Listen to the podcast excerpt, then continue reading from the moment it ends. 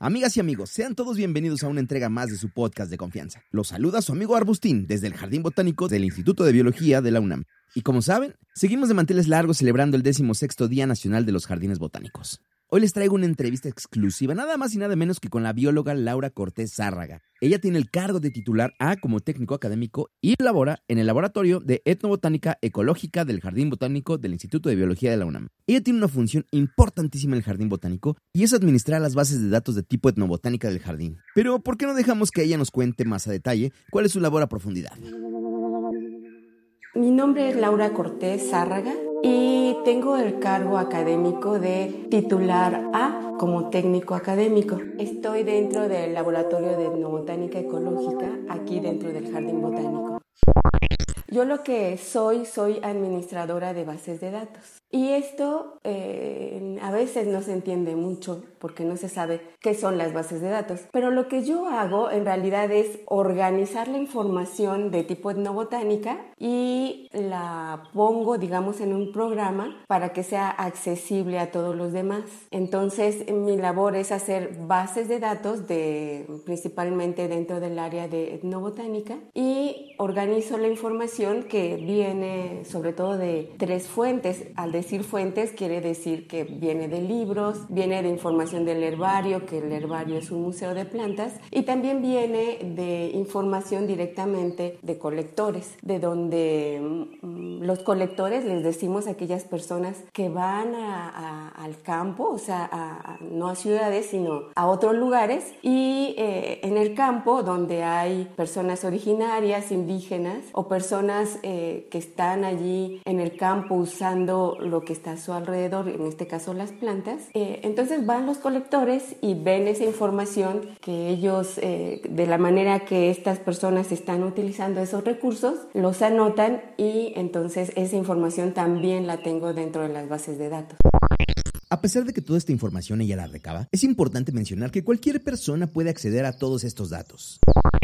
El Instituto de Biología tiene eh, varias bases de datos, en una parte que le llaman unibio. También la universidad tiene un programa aún muchísimo más grande, hacer que todas las bases de la universidad, ya sea mmm, en el área científica, en el área social, en el área deportiva, o sea, las bases de datos en realidad organizan todo y se guardan dentro de los programas y se pueden guardar fotos, se pueden guardar pinturas, se puede guardar información dentro de esas bases de datos, o sea, dentro de estos programas que generan archivos. Y entonces la universidad tiene ese enorme compromiso de tener todas las bases de datos de toda la universidad, eh, de organizarlas en algo que se va, que se está llamando ahorita reservorio. ¿Por qué? Pues porque ahí van a estar todas las bases de datos de la universidad. Entonces, en algún momento, la base de datos etnobotánica de México, en la cual yo soy actualmente la administradora y curadora, esa base de datos va a estar en ese reservorio. Por el momento solamente estamos a cargo en el laboratorio de aquí de Etnobotánica Ecológica, tanto yo como la doctora Andrea Martínez, que es la responsable como investigadora de esa base de datos. Pero muchas personas, como saben, lo que es Badeplam, así se llama esta, esta base de datos que yo administro y curo. Al decir que curo, estoy diciendo que siempre estoy buscando que esa base de datos no tenga errores ortográficos o errores en lo que nosotros llamamos nombres taxonómicos. Los nombres taxonómicos son diferentes a, a cualquier nombre porque se escriben en latín y esto se escribe en latín aquí y en China. Entonces eso nos permite a todos los investigadores poder saber de qué planta que tiene un nombre específico estamos hablando. La bióloga nos explica la diferencia entre los nombres comunes y científicos. Por ejemplo, el nombre científico del aguacate es Persea americana y pertenece a una familia llamada Lauraceae, y de esa forma se le conoce aquí y en China. Sin embargo, y a diferencia de su nombre común, nos cuenta que, aunque aquí se le conoce como aguacate, en países como Chile se le conoce como palta. Y estos nombres tienen una ortografía específica. Esa ortografía específica es la que yo trato de que esté exacta. No, no se puede ir por una I, por una A.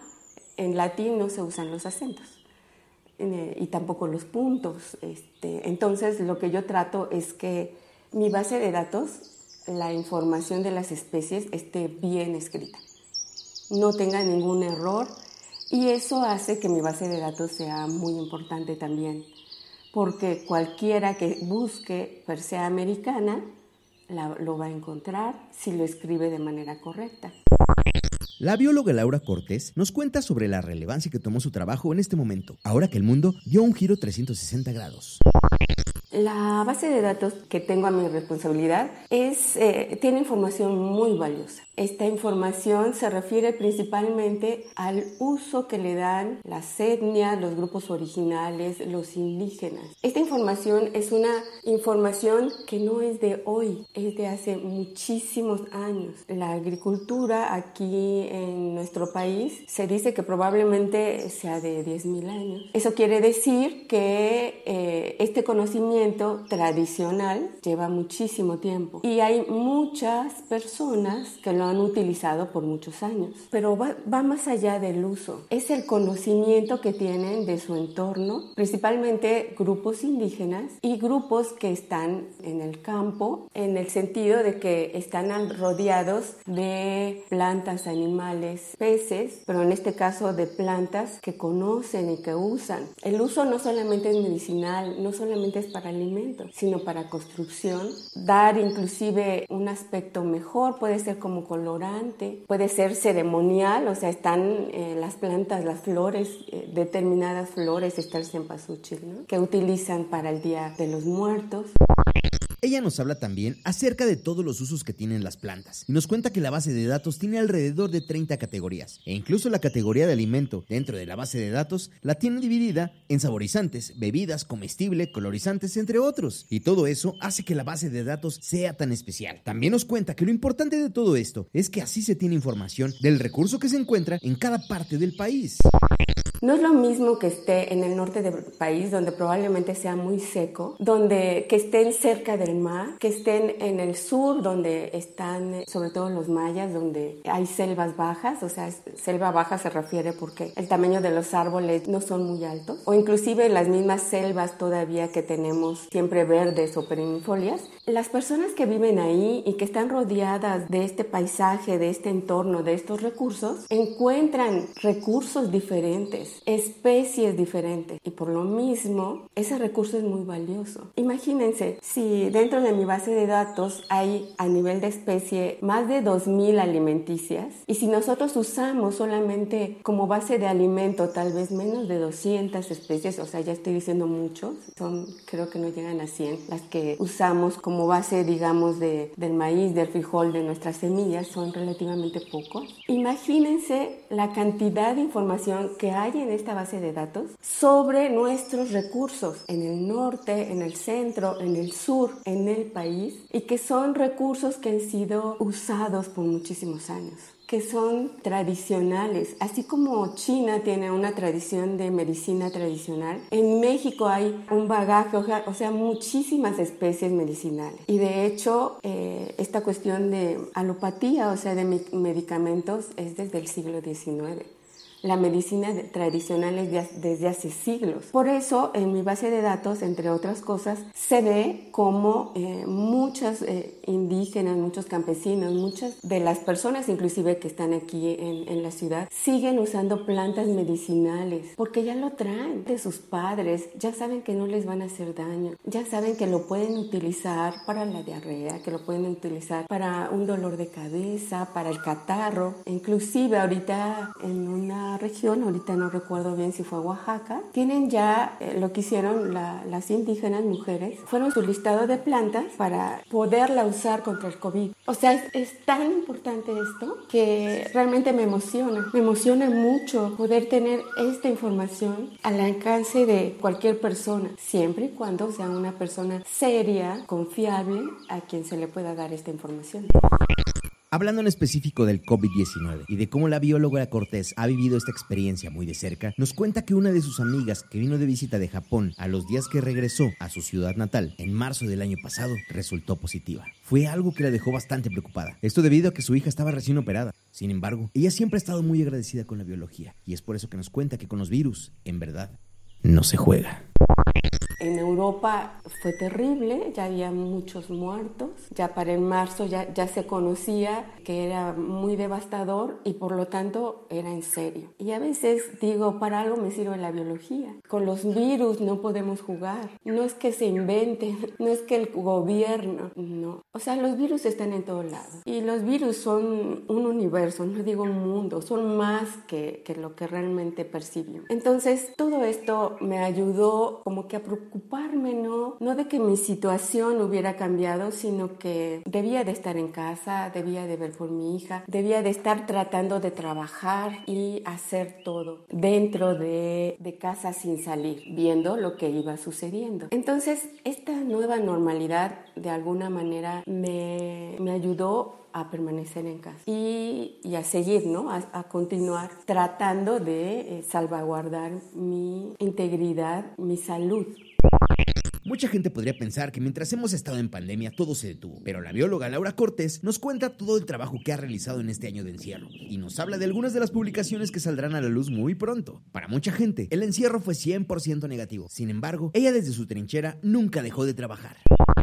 Me parece muy eh, relevante mencionar algo. Como nuestro trabajo como universitarios no se detuvo, fue para mí una satisfacción muy especial el poder eh, seguir colaborando. Yo ya tenía varios pendientes, o sea, trabajo de la base de datos, entonces tenía que continuar con ellos. Uno de estos trabajos fue que ya eh, estábamos terminando información sobre plantas condimenticias. Cuando uno habla de plantas condimenticias, uno cree que, que si uno va a sacar información de ellas, va, va a sacar una receta, de, de, como recetas de cocina. Pero viéndolo desde el punto científico, no necesariamente Necesariamente es eso. ¿A qué me refiero? No es lo mismo saber que vamos a utilizar probablemente pimienta, sal, mejorana, o sea, algún tipo de planta, a saber la especie y que además tengamos que buscar que esta especie sea la que nos está reportando la literatura, o sea, los libros, los artículos, y además que todo sea congruente con que sea,